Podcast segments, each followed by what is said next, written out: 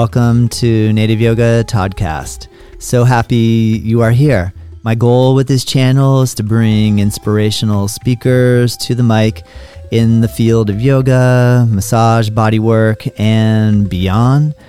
Follow us at Native Yoga and check us out at nativeyogacenter.com. All right, let's begin.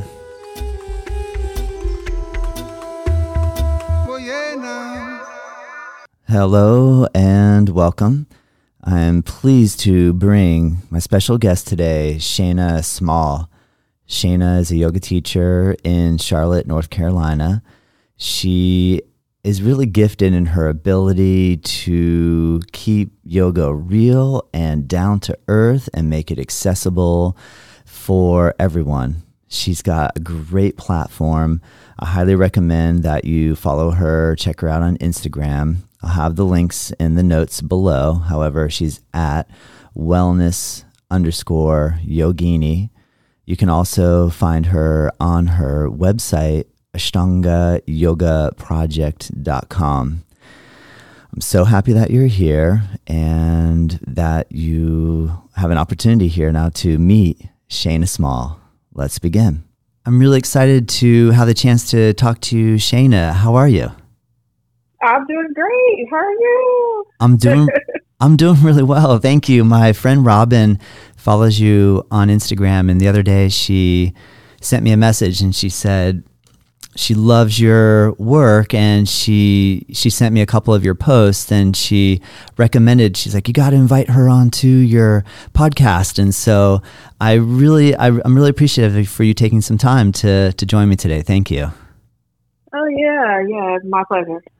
And just so I can learn a little bit about about you, are you you're an Ashtanga yoga teacher? Uh, yeah, I'm a I'm a yoga teacher. Um, my lineage is from Ashtanga, um, but you know I I do more than teach Ashtanga the way that people see it coming from the Jois family. So I do want to be clear about that. Um, I basically explore the intersection between um, yoga and social justice in general and accessibility. So a lot of my work is around um, social justice and accessibility, um, and I also still do Ashtanga. nice. How long have you been practicing yoga? I have been practicing for about 20, let's see, about 21 years. Nice. How did you Yeah. how did you first come in contact with it? So it was when I was in college, yoga was starting to get, you know, quote unquote popular uh, in the West. And uh, I was in college in Atlanta, Georgia, and I was hearing all about, you know, yoga and it was everywhere. And, you know, I like this idea of, at the time, I thought of it as like, oh, there's this um, spiritual practice that's a workout at the same time. You know, I was young and that's what I was thinking. And I was like, this all sounds really good. Yeah. Um, and then, so I went to a gym and, you know, just took some random yoga classes and I, I liked it. Um, and the woman who was teaching there, she was moving. And so I was kind of left without a community and I didn't know what to do. Well, fast forward, um, when I was in college, I was taking this rhetoric class just basically, you know, philosophy, philosophy, critical thinking type of class. And one day my um, professor was like, you know, said something about being a yoga teacher. And I was like, this is great.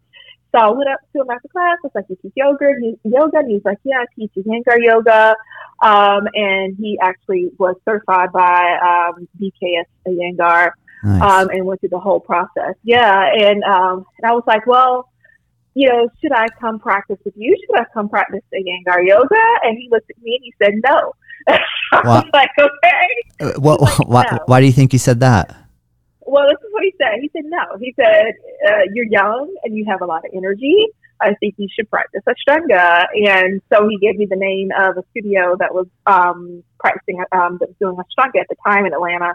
It's since been sold to somebody else, and I don't even know what they're doing. But um, it was a Ashtanga Yoga Atlanta at the time, and it was owned by um, a woman named Adele Gill. And he's like, you know, you should go over there and you should practice Ashtanga. And that was it. I went and I practiced. I went and I practiced Ashtanga, and I loved it. I loved the community. I loved the practice. Um, I loved the philosophy that went with it, and I just dived right in. That's that's awesome. It's also pretty cool that he was uh, willing to suggest something that was he thought you would like, versus just saying, "Just come and practice with me. Nobody else is good. I'm the only one." You know, like that's a that's a pretty cool stance to take, or that he was that he was you know offered that to you.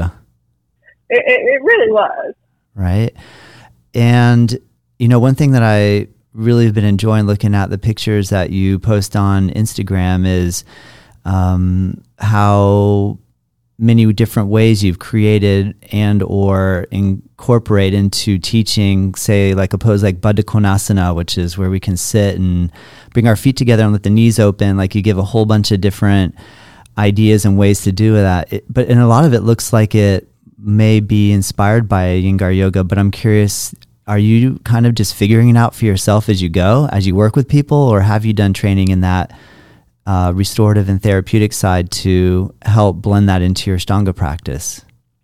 All of it. Um, yep. So basically, all throughout my years of actually teaching yoga, which is roughly, um, I've been practicing like 21 years, teaching for like 15, 16 years. Nice. And so during that whole time, I always had people come to me and say that things weren't working for them. Mm. And at the time, I was just very dogmatic about um, Ashtanga and what I thought yoga was. And so, to be honest with you, I just didn't really listen to those people. I was like, oh, no, they just don't practice enough. Mm. And basically, in my mind and verbally and the way I was teaching was basically gaslighting, you know, people. Yeah. Um, and I did that for a long time. And I don't know, it was like somewhere around 2000 and somewhere around 2018, I just started going through this awakening. I just started to like yes but what if we really are not paying attention to certain populations within the yoga world? Mm. What if we really aren't as inclusive as we think we are? And then shortly after I started having those thoughts, um, I had an accident. Um, so I fell down the stairs. Um, and when I fell down the stairs, um, I didn't know at the time I sprained um, my ligaments uh, in my sacrum. And I went to the doctor and he told me this one thing. And then a few months later, it was still happening. And I went back and he was like, listen, you need to go get an x ray. Um, so after I got my x ray, found out that I had arthritis, that I had this um, certain type of anatomy where, where um, my S1, I think is what it's called, and the L5 or L4, whatever's at the base of the uh, of the spine, those are fused together on the left side. Mm. And then not only are they fused, but through years of ignoring that, um, I had eroded my disc. Um, and so I had arthritis and inflammation along with the sprained ligament. Wow. And so this just started like a whole brand new chapter. It was like the universe was telling me this about this journey and it was like I needed kind of this bigger thing to happen for me to really like dive into it. And so then I was confronted with the fact that there was absolutely no way for me to continue my Ashtanga practice in the way that I dogmatically had thought that it needed to go. And, you know, and that all this whole time that, you know, pe- people were trying to tell me this themselves. Mm. And that I was not listening to what people were telling me about their bodies and what their bodies could not do. And a lot of that has to do with kind of the culture of Ashtanga that developed and I'm not even saying it actually, you know, started with the Jois, with the Todd Jois or anything, but that yeah. developed this idea that, well, anybody can do anything. It's just they're not working hard enough. They're mm. not, you know, eating the right things. Their lifestyle, they don't want it hard enough. And it's absolutely untrue. And yes. then that made me start to look at, okay, who's missing in the room? Who's missing in the world of yoga? Who's missing in the Ashtanga room? Why are they missing? And so all these questions came about. So as far as how I know um, what I know, I started to embrace um, teachers such as, you know, Dianne Bondy, um, who um, teaches a training called Yoga for All, um, and where she, you know, trains teachers on how to work with all these different types of bodies. And then Amber Karnes works with her. And then, you know, my eyes just started to open to all of these things that I was I was seeing but had ignored in a whole different world and started working with Alexandria Crow last year, who's all about um, all about you know reimagining yoga poses in a way that works for more of the population. Mm. And then I started um, studying trauma, and so I studied with Nityda Gessel at the Trauma Conscious Yoga um, method and got certified in that. So, and that just opened doors to a lot of things I've studied with or went to trainings with um, Bessel van who wrote The Body Keeps the Score and started studying like the work of Stephen Porges and people like that. And all of that just kind of comes together into how I practice now. Like I had to learn how to practice in a different way. And then it opened my eyes to the needs of other people. And so I still consider myself to be an Ashtanga um, it's just you know i'm actually am teaching according to what i need and other people need yeah. versus what people think the system is supposed to be. That's so inspirational Shayna because um, i love hearing that. That's amazing. I think that uh, I, I, love the fact I, I was trying to guess when you started to try to go back into the date that you had i love how you said i had an awakening or like my, my yoga like an awakening process and and I was wondering like I wonder if she's going to say like 2018 or 2017 because I have I've been having a similar kind of turnaround with my Ashtanga practice. And uh, so I was really happy to hear that you say it's like just in a few years ago that this is also kind of evolving for you. I think um, that to be able to adjust and shift and change and not do it according to the way that we've been kind of thinking it has to be done is is like a total awakening process. I love, I totally cracked up when I saw um, you did a post that you said one day your asana practice will move in reverse. And I, like, right when I read that, I thought, oh, I love that. That's so great. Can you, like, tell me yeah. more what you think about that in terms of, like, because I mean, reverse doesn't necessarily have to be a negative thing, right? Like, because mm-hmm. there was always those jokes before where, like you said, you're in the Ashtanga room and you're pushing it, and then you you know you hear someone that was a little bit maybe older or had worked through an injury that would say, you know, you're going to go backwards in your practice, and and I remember thinking to myself, that's never going to happen to me. There's no way, you know, and you and like you said, that culture of you know, if maybe that person is just doesn't have enough energy or isn't going willing to work hard enough, and I, and I love that you're bringing up the fact that that isn't true. There's more. There's more dynamic to it than that what, what how would you describe like your practice moving reverse? Do you see that as a negative, or it sounds to me like you feel like that's a really positive thing? So I've posted that almost like as a call for people to start to look at this idea of impermanence, mm. which is really what we're supposed to be looking at anyway in the yogic tradition. The yogic tradition talks about impermanence in so many different ways. This idea of non-attachment, this idea of, you know, fear death, this, you know, idea of what liberation from who we think we are um, actually is. And like it's yoga practice is constantly talking about this idea of impermanence. Um, and but yet in the yoga world, there's this and in the world in general, the world in general denies impermanence. It denies mm, death. Yeah. And the reality is that we're all going to die one day and we kind of um, bury it somewhere. And so for me, the post was like, okay, let's look at that this impermanence, that your practice is not going to continue on this way forever.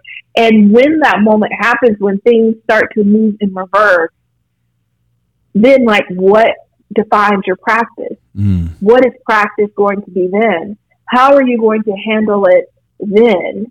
Um, and I wanted to just get people to just start thinking to really sit with this idea of the impermanence of of their practice, and it can be a positive thing. Um, in the yoga tradition, they talk about this thing called the ashrama dharmas, which is like these uh, stages in life. And once we get to like the the end of our life, it creates this opportunity to really sit and contemplate and be with because as we get older we do start to slow down physically and we're not as active in the world mm. and and not as focused on the body right because that that you know us being on the cover of you know a fashion magazine is kind of that ship has sailed and so then we have this amazing opportunity to go deeper so if we can embrace impermanence as the that part of our practice starts to go backwards, we can all, all start to move forward in other parts of our practice mm. at that moment. Um, and I, I wish really, and I've had this conversation with some other people, like I wish that our our yoga community honored that transition. Mm and and actually like kind of created a, a, a space in the community for that transition so that people don't have to feel that they've got to be putting their leg behind their head forever and in order to have a place in the Ashtanga community that they have to be doing all of this craziness. And, you know, I wish, like I tell people sometimes that right around 2016, that's when I went to um, my trip to Mysore. Mm. Um, and right around that it. Right around that time, I was like peak body wise as far as the poses and stuff that I was going to do. And I don't know how I knew that. It was, I guess there was like a premonition that something was going to happen. I don't know, but yeah. there was a thought in my mind. I was like, this is probably going to, this is probably my peak right now. Yeah. Um, and then sometimes I'm like, well, if that was my peak, then why not at that moment?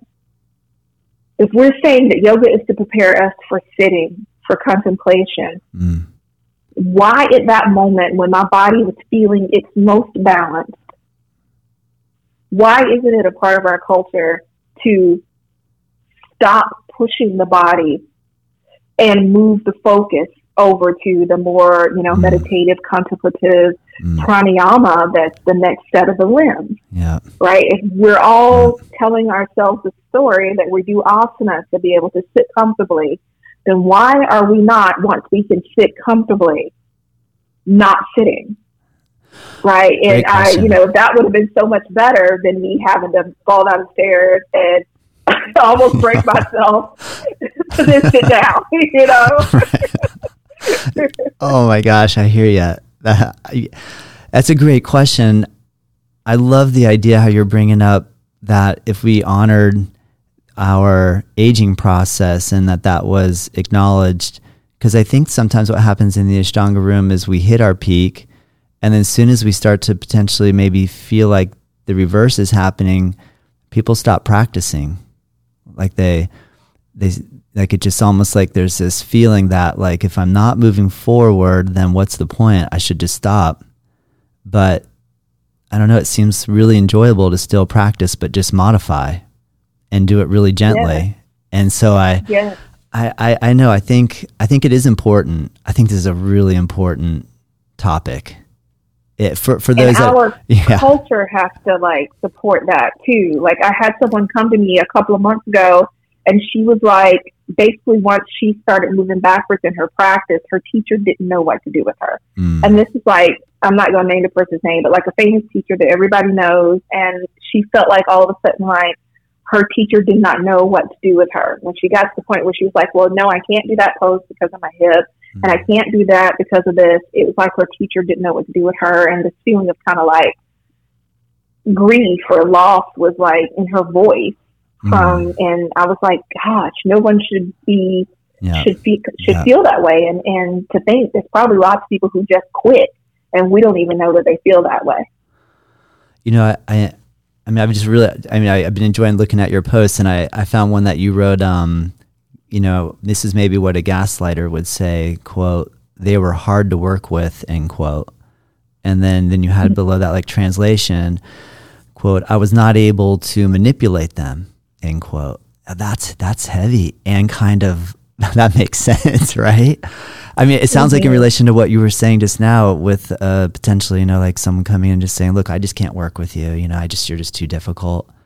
And and I, yeah, just yeah, that's what it is. It's like, well, yeah, I can't. If you, what you don't want more poses, what you yeah. you want, you don't want to do it this way. Well, then, yeah, that's interesting. What um is that something like when you're teaching and you i mean sometimes i do feel that way and then i realize after a little bit of time goes by i realize that i was just having a bad day like as a, from a teaching perspective like maybe i was going mm-hmm. through a tough time and then i someone comes in with a bunch of like intense energy and i'm just like i just can't work with that today like that's too much for me and then afterward mm-hmm. once i calm down i start to feel more like you know, yeah, I'm I'm ready again. I feel ready. Do you have any techniques or things that you look for or like triggers that you notice that help you to kind of work through that as a teacher? Well, something that I tell um, people who work with me as far as teaching, I tell them that if someone comes into your room that you feel you can't work with, that is an opportunity for you to become stronger as a teacher. That is your opportunity to fill in the gap mm. of your knowledge. And but a lot of times what happens, and I know I did this in my in my past, there's this kind of like gaslighting or dismissal. Instead of admitting myself, I don't have the tools to work with you, and I apologize, and I'm sorry and I am going to go learn more. Mm. And I I'm going to I'm going to have these tools. And thank you so much for like being a teacher for me today and, and, and letting me see that instead of being like, well, you know, you just got to keep coming. Yeah. Well, you're not working hard enough. Mm. Well, you know, yeah. you need to do this and you need to do that. You need to change your lifestyle and all of this. Well, I mean, that might be true, but if you should be able to work with that person and their body right now with whatever lifestyle they showed up with mm. and still be able to, to, to help them in whatever it is that they came there to achieve. Because someone, everybody comes to our yoga class because they're looking for something in particular that they think that we have or that the yoga has. Mm-hmm. And so it's like we find out what that is and meet them where they are. And, you know, to kind of gaslight someone because we don't have the technique to be able to work with that particular person where mm. they are. Yeah. Um, it, to me, it's horrible, and it's on us as a teacher to learn more. So that's what I tell people. Like, yeah. Yeah. if someone comes into my room and I don't have the tools, that's on me. Yeah. That's not their fault. That's on me. It's on me to find the tools, and it's also on me to regulate myself. Part of trauma conscious teaching is the fact that you we have to be regulated before we teach people. Um, and so if I'm in a class and I get unregulated, that's also something that I've got to deal with. Yeah. And and I have to be also honest with the student if I get dysregulated during class and not also not blame it on them. I, I'm so sorry. I am totally off today and I apologize to you. This is not my best and not what I wanted to put forth to you um, instead of making it also about about them. Yeah, that's great mm-hmm. advice. That's awesome, Shayna. I recently got an email from somebody that posited a very simple question. They said, "Do you offer trauma based yoga?" And my reply was, "I don't. However, I do know that yoga is beneficial. You know, if if you do have trauma and I'm, you know, open to if you have any further inquiries or questions. And then I'm so on that note though, I'm kind of curious, am I overlooking something by not acknowledging more like, you know, by by saying, well, you could come to a, a, one of our regular classes and then you know, potentially you'll get benefit. Can you help me understand more the approach from the trauma angle. Like if i were to have a class that was specifically trauma uh, orientated and or you know focused on helping to relieve trauma can you help me understand what that would look like? For sure. Um, so the way that i learned it from Nityda and the studies that um, I've done is that you know, there's a difference between like a class that's fully trauma informed and trauma conscious, and then a class that uses um, some trauma conscious informed techniques. Mm. Um, like when I teach people um, about trauma informed, I tell I'll tell them that you know you can use a few of the tools out of the bag, or you might be using all the tools in the bag. It just uh, depends. So in a true trauma conscious class, the teacher is teaching to the most hyper vigilant person in the room.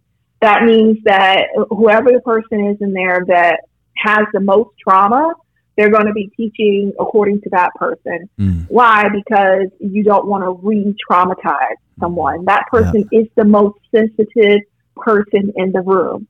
So for someone who's regulated, they may go to class and they don't like it. And it's just like a feeling of, I don't like it. That was horrible. What a bad night. But someone who is had trauma, if they go to a class that doesn't work for them, that might mean that they're going into psychosis, mm-hmm. right? It's a yeah. completely yeah. different thing that they're going to have an anxiety attack. Mm-hmm. That might mean that they're going to go back and hit the bottle. They're going to go back and start drinking. Right. They're going to go back and with their eating disorder. They have a lot more to lose. So in a true trauma informed trauma conscious class, you are number one going to um, teach to the you know most hyper vigilant person, um, the most traumatized, and number two, what you're trying to do is to the best of your ability. You know, you can't win them all, but to your to the best of your ability to not re-traumatize anyone. Mm. That is your number one goal. Your number one goal is not to work out your number one goal is not to teach the Ashtanga method. Yeah. It is to not re-traumatize someone. And so then there's a whole kind of like protocol and learning that goes along with teaching that type of class, um, which is different from what most people do, which is, okay, you showed up for the 930 hot vinyasa class. And yeah. what does that entail? That entails that we turn the heat up to, you know, 105. We put the humidity on at 40%. that yeah. we put the music on at this, this, this, this type of music and yeah. this type of volume. And this is what it means to take this class. Mm. And so if you show up and you're hyper vigilant, it's like, well, you showed up to the 930 class and this is what we do at this particular class. And you know, if you need to leave, you can leave when you want to. And if something makes you uncomfortable, you can go to Childs or or mm-hmm. whatever. Like yep. that's yep. what the normal person does. Yeah. Whereas with the trauma conscious, really true trauma conscious class, it's like that person shows up and I had on my lesson plan that we were gonna turn the heat up to 105 degrees. We're gonna listen to Lil Wayne um, and move really fast, yeah. right? but if that person showed up and and they were like, "Oh, uh, really loud music, it it it um, takes me, I, I, can't do it. It yeah. it triggers me yeah. or whatever," then that would mean that we had no music that class. Yeah. Even if it made you know Karen over here upset because Karen always comes to the nine thirty hot class. Yeah. Karen is not hyper vigilant; she's just mad. But this person over here, yeah, I'm going to teach to them, yeah, to what they need that because if this person leaves, they may have an anxiety attack. They might start using again. So this is the person that I'm going to be teaching to. And it's more like that. And there's more to it than that, but that's the idea versus yeah. what we do now. So it's like anyone can put trauma informed frameworks around their class. And honestly, my source style, honestly, is a fairly easy method to use mm. to put trauma informed to because you're teaching to the person. Um, so it can work really well with Mysore style Ashtanga. It really can. Um, but yeah, so when someone is like, if someone called me and they're like, is this class, you know, you're teaching trauma conscious or trauma informed? I'll be like, yeah, I use some of the trauma principles, but it's not fully trauma informed. Because um, for me, it's like, I understand what they're saying. Um, and if I know that I'm working at a yoga studio and the 9:30 class has to be hot and fast, I'm not going to be like, "This is trauma, a trauma conscious class." Yep. It's not. Yep. I appreciate you explaining that. That makes total sense. I, I am curious in relation to you said the first element, which was that you teach to the person who you you focus at least to the person that has had the most amount of trauma and obviously, how how is that deciphered? Is that something that usually you have like an intake session with someone prior to to have a sense of where they're coming from, or is it something that you just read in the moment? That's very into like you know just in the moment of just getting a sense of the way maybe you read their body language or something that's happening. How do you how do you know that? So, I mean, if you have information, that's great, but normally yeah. we don't. So there are, you know, there are things that are involved in a trauma informed framework. And if someone was going to be teaching that, they would pretty much be using certain um, kind of frameworks throughout the class. And what the framework does is it um, creates a space that um, it holds a space, a container for healing. Mm. So there's a lot of things involved in it, and um, and I definitely recommend the trauma con- trauma conscious yoga method that Nityda Gessel does, and you okay. can even do it online for okay. anyone who really wants to know more about the framework. Yeah. But there's certain things you do, like for instance, predictability. Mm. You make sure that the, you know the students know exactly what's going to happen, how it's going to happen, how the class is going to go down. If you do anything that you know is not in line with whatever you told them, you you, you let them know. Mm. Um, you don't, you know, walk up behind them. You don't do mm-hmm. anything without permission. Yeah. It's very um, inviting to explore type of thing. Other and not, I'm telling you to do this, or you have to do this, and you have to do it this way. It's more um, uh, inviting people to explore certain things about their body. It's very like the teacher and the student having this interaction together to figure out what is uh, best for um, the student. There's normally not a lot of touching um, mm-hmm. involved. Mm-hmm. Um, there's just a certain things that um, that go along with teaching in a trauma informed way. Mm. But you know, if you're just going to add this to like say a mindful class, it would be the again letting them know what's going to happen. You know, explaining yeah. what it means to practice mindful yeah. style. You know, what times can you show up? What times can you leave? How the room is broken down. Like, okay, over here is where we do our closing, and over here, like that type of thing. Just like explaining it.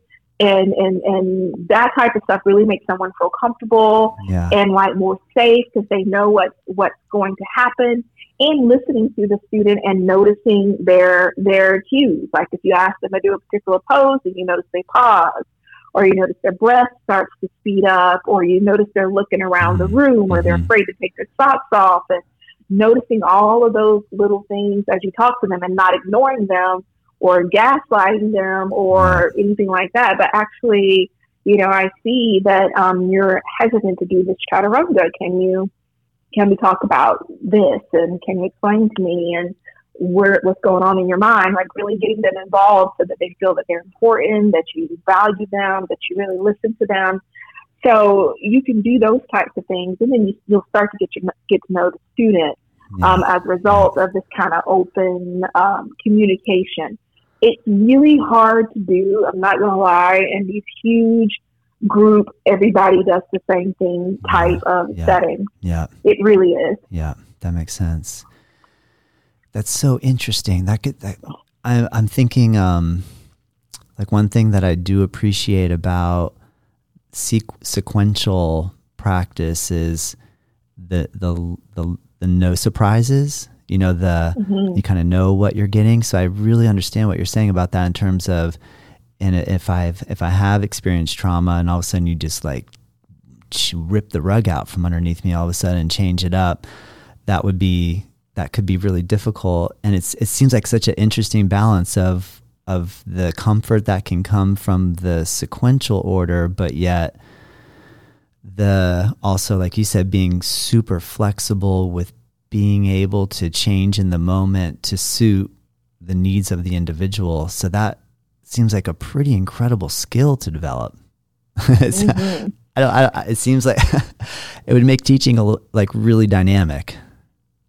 It would make teaching actually teaching. Yeah. Like I think a lot of people don't really teach now. They mm. regurgitate words. They, um, they're like more like choreographers. They yeah. choreo- choreograph an experience. Mm. Um, and to me, like, I mean, that's entertainment and it's cool and it can be very beneficial to have a choreographed experience. You know, I'm down for a choreographed experience, but teaching is really seeing the person that showed up in the room and figuring out how I can be of service. How can I help this particular person? And a lot of people don't teach anymore. You go to teacher training and They teach you some type of sequence, you memorize that thing, and then you start teaching. Yeah. And that's not really teaching in my viewpoint. It's not. So yeah, it just yeah.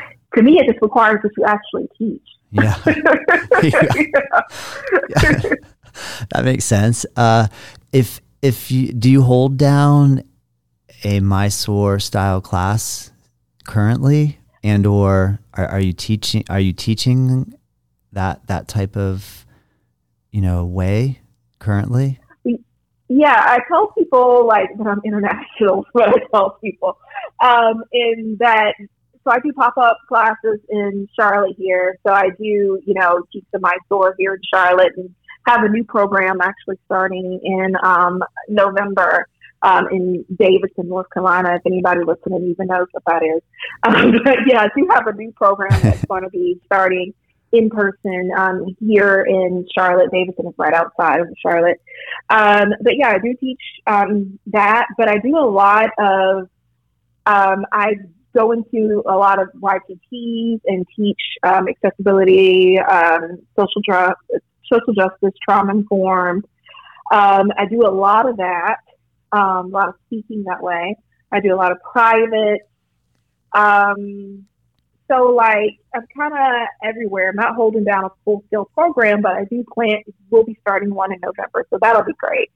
Um, so yeah, that's cool. And and I'm thinking if you if you're blending the way of teaching that you're mentioning, where you're actually letting people do it in a way that's appropriate for them, are you still starting at the ground zero of Surya Namaskar and then trying to figure out a way that, or Sun Salutation A, to figure out a way to um, help them learn something like that? Or do you really like approach it from a, a different angle?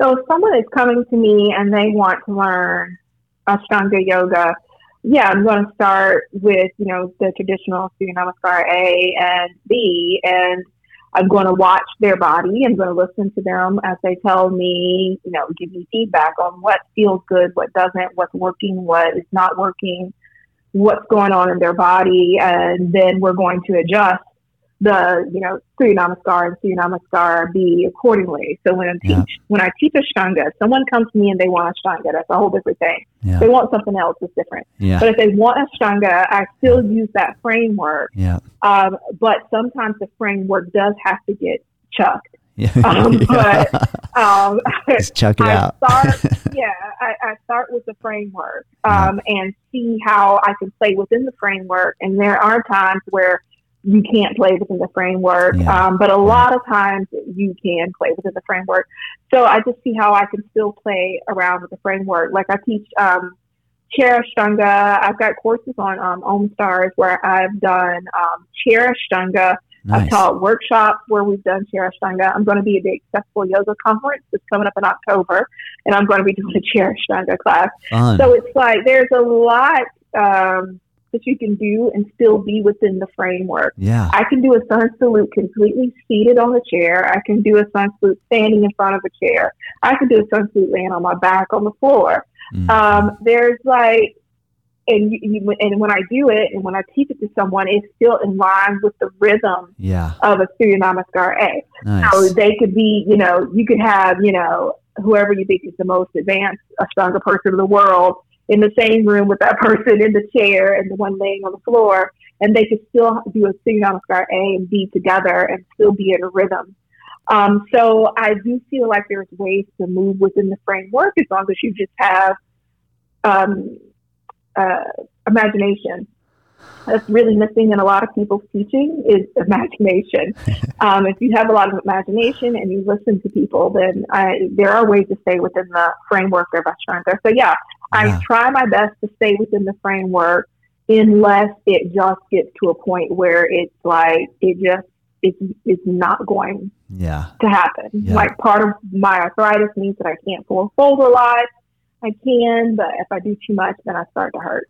So that means primary series. I mean, all forward folds. It's like like I I probably do primary series like Yeah. once every couple of weeks. Usually it's second. And even when I do second, I have to do things with it. Yeah. Right. So it's like I play within the lines as much as I can, but at some point it's like this is no longer benefiting the person. Yeah. Like that's what happened with that lady I was telling you about. Her teacher was like didn't know what to do with her and she was basically just doing a lot of placeholder postures Uh-huh. that were not giving her any benefit. It was placeholder. just well this basically like this Yeah. kind of looks like the posture, so do it. But there was no benefit coming from Uh-huh. that. Uh huh. So sometimes it's like it's That's- better instead of doing something that looks like Marichi C Yeah. and and it's not doing anything. Yeah. It's best to come up with something like, okay, what does Marichi C do? What does your body do?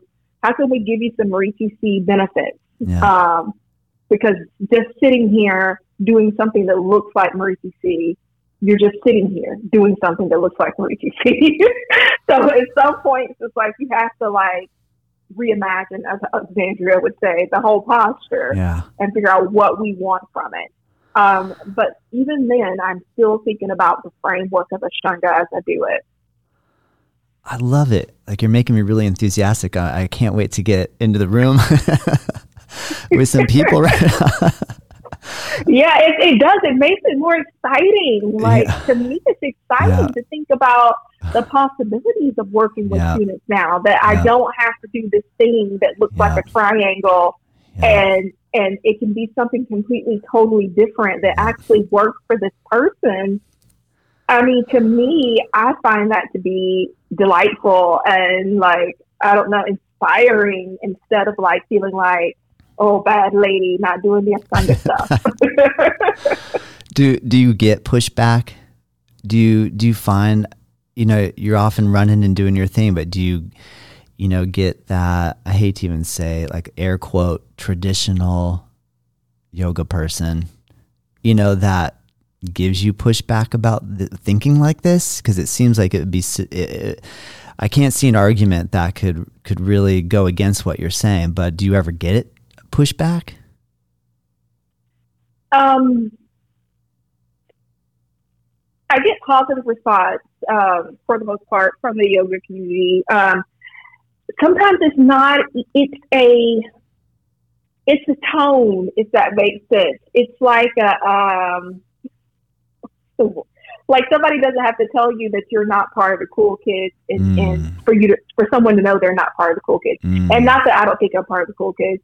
Um, it's just like I'm just trying to say. Sometimes it's like uh, yeah, she's doing Ashtanga, but not really doing Ashtanga. Like yeah, like yeah, kind of feeling that kind of comes from some people. But then once they hear me talk and they see what I'm doing, then they totally get it. I think Yeah. a lot of it is just like, you know, when you're very dogmatic about something, it starts to get concretized. And when it gets concretized, people start to get afraid.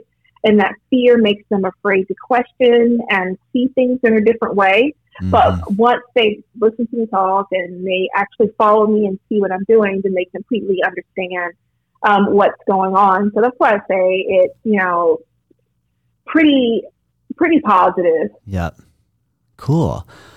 I would I would imagine I think what you said is true. Like once they start hearing you talk about it and showing that you're actually thinking about things, that how could that that's that just seems the only way to go. But I, I'm curious when you went to Mysore, did you become more dogmatic, less dogmatic? Did you have any realizations in your experience? Like all of that. It was very. It was, I- it's a really it was a strange experience. Um, one of my um, friends, one of my younger friends, told me he was like, "Listen, um, because he, has been to Mysore many times and actually lived lived in India for a while." Um, and he was like, "Listen, he's like, when you come, he's like, it's going to take you months to process what happened to you." He said, "Just remember that." and and just like try to just like be here. But I didn't listen to him. I didn't like because it's part of my personality where I'm like uh, I don't know, like I have to understand everything right now, and it has to be a certain way, And that's something I'm working with with the other parts of my practice. Yeah. Actually, it's something I'm working with because the universe is making me work with it. The universe Yeah. is like, ha ha, you can't pull a tool. What you gonna do now? Ha ha, get rid of your beliefs. They're limiting. You know, and so, but I, but I was in a place where like everything has to make sense. It has to happen this way and what's going on. So when I went to India, all that got turned upside down uh, you know, some in the room and like try like he was on me and you know, I would do something and he would be on me for doing it. And then I'd look over and a couple of mats away somebody else was doing it and nothing it said to this person. Mm. But he's, he's like, Oh, why you? Who's your teacher? I'm like, Yeah, why me? Why are you Sure did. this person I was like, what about you know, I didn't say this to him. I was like, but what about that person down there? they just did what I just did and they're not in trouble. And they're getting more poses. Oh And yeah. for me it's like, oh, oh no, no, no, no, not you. And um yeah, it was a hot mess. And so so, and then, you know, before you go into the silo, you're sitting there and you're looking out in the room.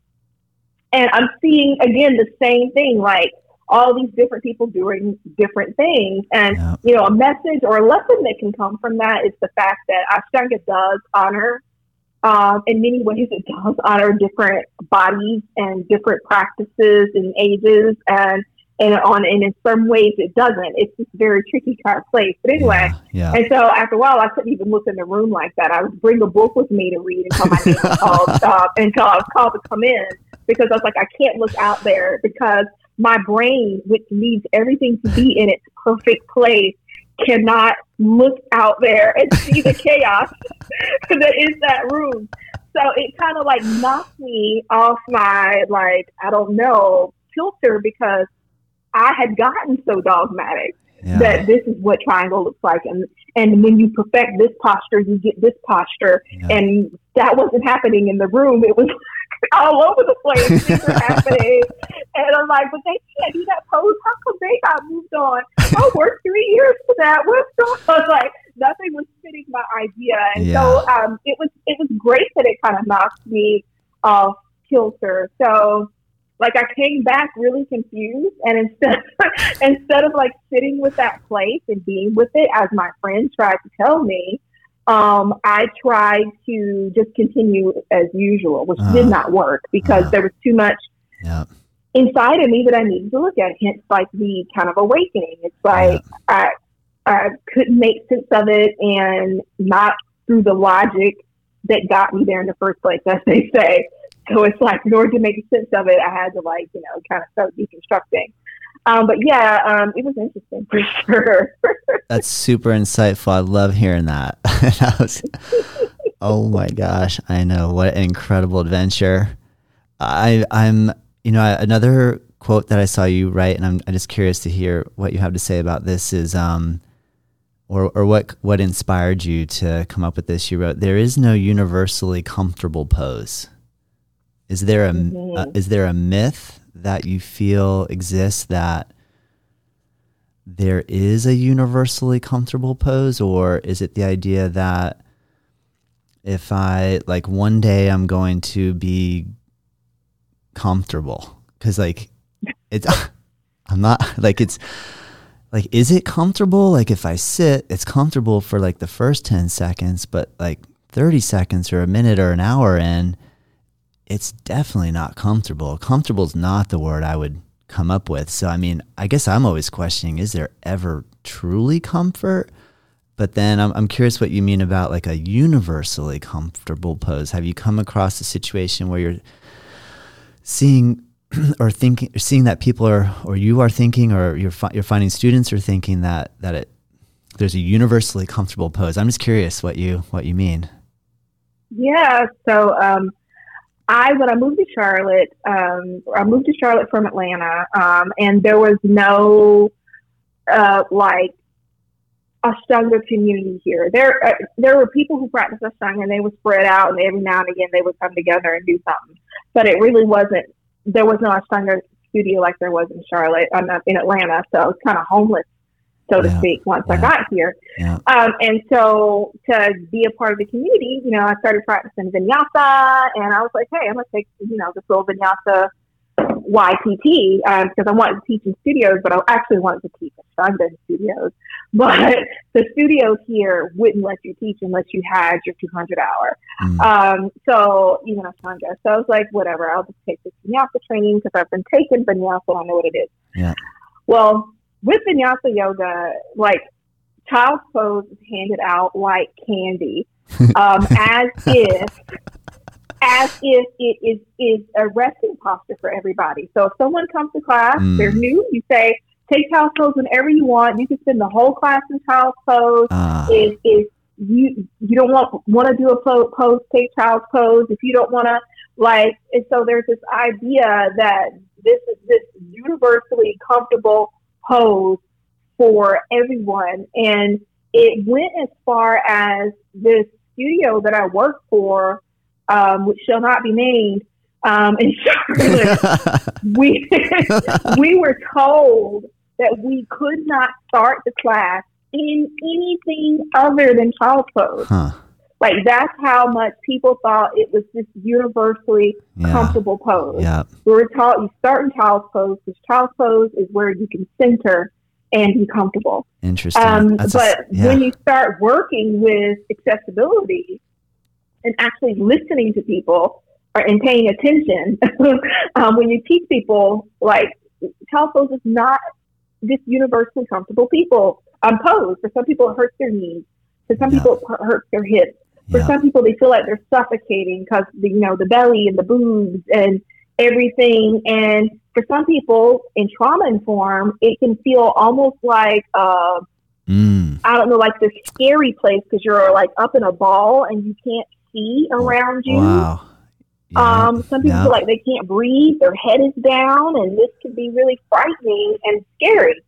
So that's where that post came from. It's like child's pose is not a universally comfortable pose, but nothing is. There's so much that we assume Mm, is universally comfortable yeah. and and and and we don't know that unless you ask.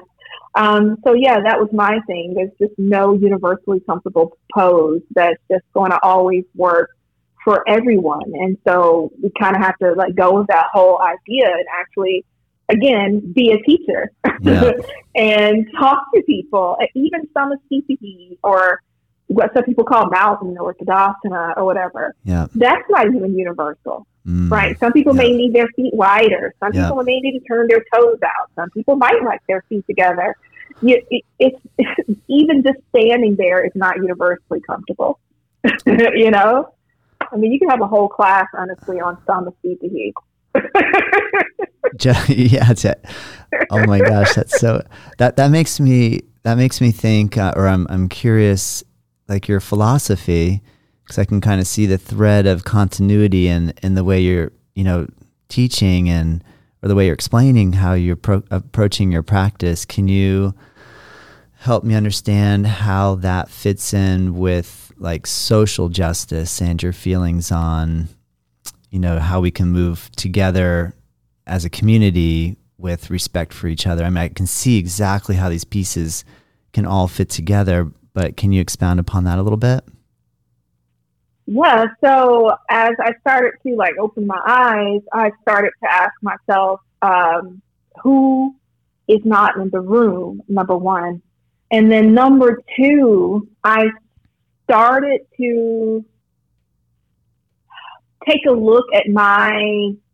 I hate saying yoga career because that's ugh, whatever, but that's the best word I can come up with it Yeah. yoga career and certain things happened to me and I was in denial about why they why they were happening. Mm. Um, there were certain trauma responses that I had in response to working in these communities and working in places where no one looked like me. And instead of actually taking a look at that, I suppressed them, and which made them become something else.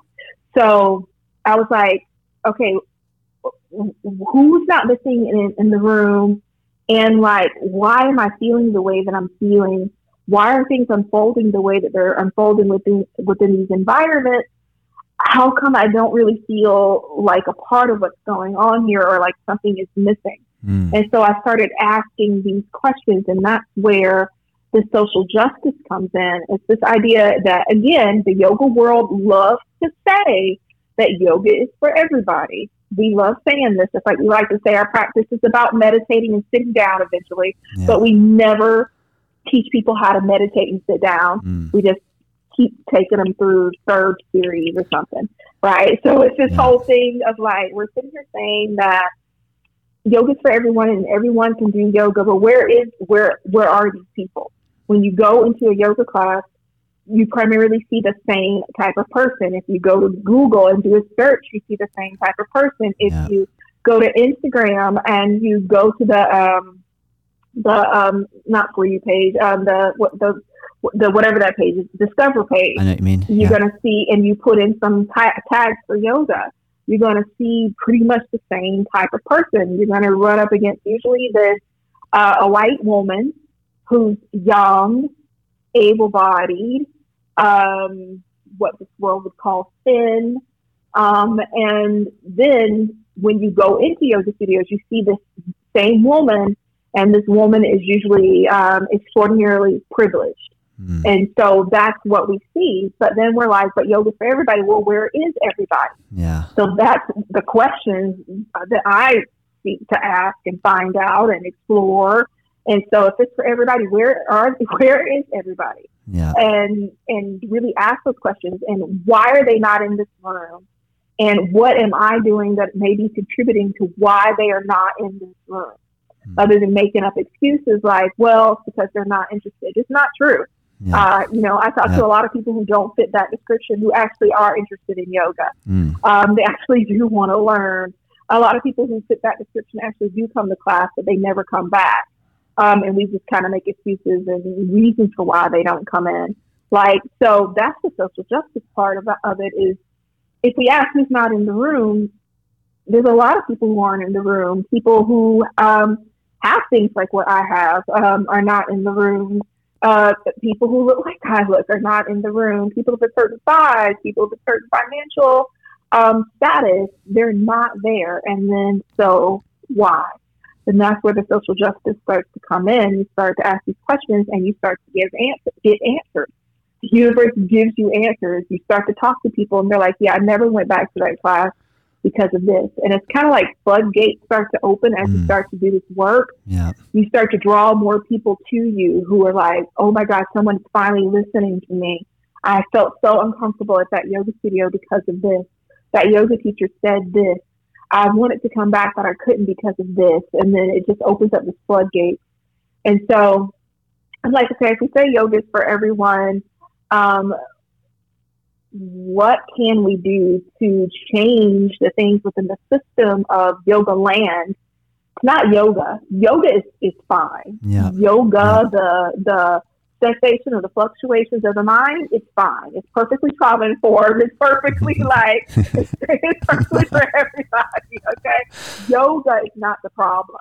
Yeah. I'm talking about yoga land, yoga community, because it just you know, our yoga studios are basically just like a smaller version of what's going on out in the world. Mm. And the world, and I live, you know, in the United States, it, it, it tends to favor a certain type of person, a certain different demographic.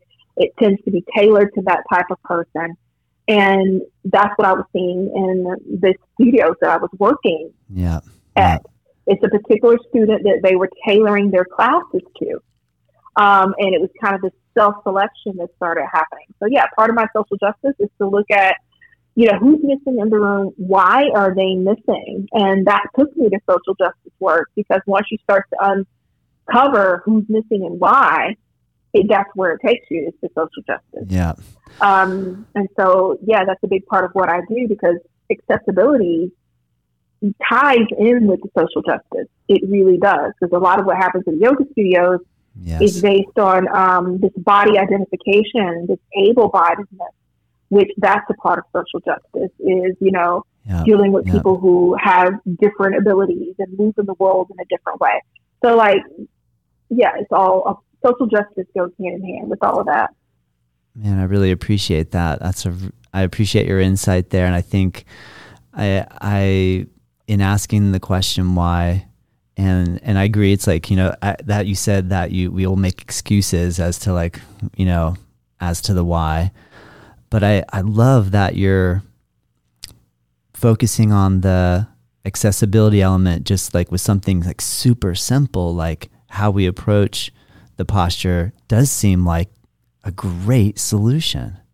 Like that seems like that mm-hmm. is a really great place to just kind of make it the center. Do you think there's a another really good center to start with or is that pretty much the the, the basis for it at least in terms of advice for me if i'm asking that same question as i look around the room and saying like i how, how can I make it, you know, where everyone wants to come? yeah, is, is, that a, is that a, um, is that a, is that an unreasonable thing to think? I mean, I know from a yoga teacher's perspective, we're always constantly, especially when we're looking at the economics of trying to keep the rent going and the space open and everything. There's this thing of like, I've got to like figure out how to get it full you know, and people wanting to come, the accessibility element seems like a great solution. You know, like that's like number one. Is there any other thing that you can think of that? I mean, I'm, I'm taking. Uh, I'm what, what? What is my question? uh, I guess. Well, yeah. When we are when we're talking about things that are systemic, um, hmm. and you know, a lot of the things that deal with social justice and a lot of things that deal with why certain people are missing in the room hmm. are systemic. Um, and so it it, it it's not overnight. It's not going to yeah. change overnight. Yeah. It requires a might even require a dark night of the soul. Yeah. Like we have to be willing to look at what how we contributed to how it is, mm. and really be honest with that. And so first is radical honesty about who's in the room, and then starting to do the research on that, and really asking and discovering what our part is in everything. Um, and then once we figure out what our part is, um, in order to, to move forward, it's going to take some um, sacrifice. You know, mm-hmm. like um, I was listening to someone the other day, and they were like, "Sacred, you know, sacrifice. It comes from sacred." Um, and so, and that's why in a lot of traditions of spirituality, you hear this tapas type of thing, the sacrifice. You know, there's some type of sacrifice that has, has to happen. Yeah. You know, a lot of religions are based on this idea of someone sacrificing themselves, right? So there's some sacrifice that needs to happen um, in order to move things forward because you have a whole system that's been built on something for some, in some cases, hundreds of years. So you're not going to fix it by, you know, hiring one black teacher yeah. or whatever. It's yeah. not going to happen that way. So I think it requires number one, understanding where our part is in it. And number two, having some defined things that you want to work towards within your yoga community or your yoga studio. Mm. So yes, you know, doing something big overnight, um, you're going to wind up in a place where you can't pay your bills. I get that. And on top of that, you're also going to wind up traumatizing people. Um, mm one of my teachers, Alexandria Crow, I talk about, talked about her earlier. She talks about changing stuff really fast in a yoga class. She said it's actually traumatizing to the people that are currently coming to that class. Wow. And how yeah. that's not good either. Yeah. So it's so figuring out, okay, so how can I slowly start to change the face of my studio, my practice, my community, and the world, and coming up with these slow steady steps, actionable steps that bring that forward. And again, it might call for some sacrifice. So that may mean that you bring in a teacher who is, if you know, trauma informed is, is something somebody's interested in. Who you bring in a teacher who's trauma informed. You put that person on the schedule, knowing that it's going to take a couple of years for that yep. class to become, yep. um, to become, um, to become uh, profitable. Yeah right? And then you figure out some other ways to offset the cost of that class and offset the cost of paying that teacher.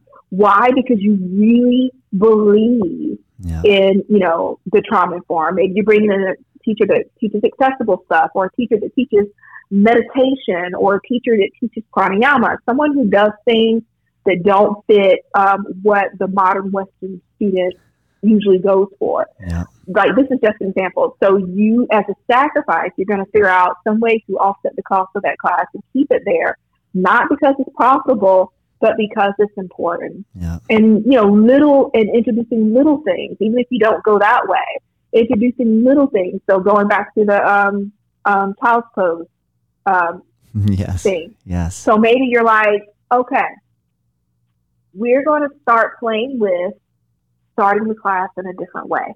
Yeah. You know, Yeah. it could be that simple. We're just going to start with child's pose. Maybe teachers, yeah, I've just realized that child's pose doesn't work for everyone. Let's play around with just starting the class a little bit different. We're not going to change the whole thing. We're not going to turn the heat down to 80 degrees when it was at 105. We're not going to start playing Krishna Das when we were playing, you know, Lil Wayne. We're not going to go that far. Like that would that would that would close the doors the next day, right? But it's like, can we start with that? I just Yeah, learned that child's yeah. pose is not comfortable for everyone. Yeah. Let's play around with that, and then after a few weeks of playing around with that, how did that go, teachers? Okay, all right, so let's play with and like just start to slowly kind of play around with things and shift things and getting people educated and learning. And then once people understand and they're educated and they learn, if you're like, yeah, we changed that child's pose and this is why, and people start to understand, oh, ah, okay, and educating people and learning. But it's going to take, number one, a plan, and it's going to take these little small systemic, um, these little small changes over time in a very clear, um, distinct way. Yeah. I feel really inspired. Thank you, Shayna. I love Yeah, I love your insights. I love the way you explain it. I really appreciate you taking time to to answer all my questions that I have for you. I have more questions. Thank you for having me. I have more I have more questions, but I know we planned for 45 minutes and we're already getting a little past that and I, I don't want to take up all your all your afternoon and I know you're busy and got things good to do and stuff, but um maybe in the future another day. we can revisit. yeah, we can revisit. I really really want to take your uh, online Ashtanga chair yoga class. Can you tell me how I would find that? So um, if you go to my wellness underscore yogini um, on Instagram, Yeah. and you go to my link in bio, you'll find everything that I'm doing. And you can also go to ashtanga-yoga-project.com and find everything um, that I'm doing. But I do have an accessible, um, a class, uh, not a class, a workshop on accessibility and Ashtanga that's going to be coming up in October. You'll find there. Then there's the uh, Accessible Yoga um, Conference where I'll be doing Chair Ashtanga. Nice. Um, and also, um, you can find me on, um, I teach on OmStars, and so you can find my chair yoga classes there. But yeah, there's definitely like a few chair Ashtanga things that are going to be coming up. So if you go to my website, AshtangaYogaProject.com, or go to my Instagram, wellness underscore underscore yogini, there's a lot of stuff coming up through the end of the year that's on accessibility.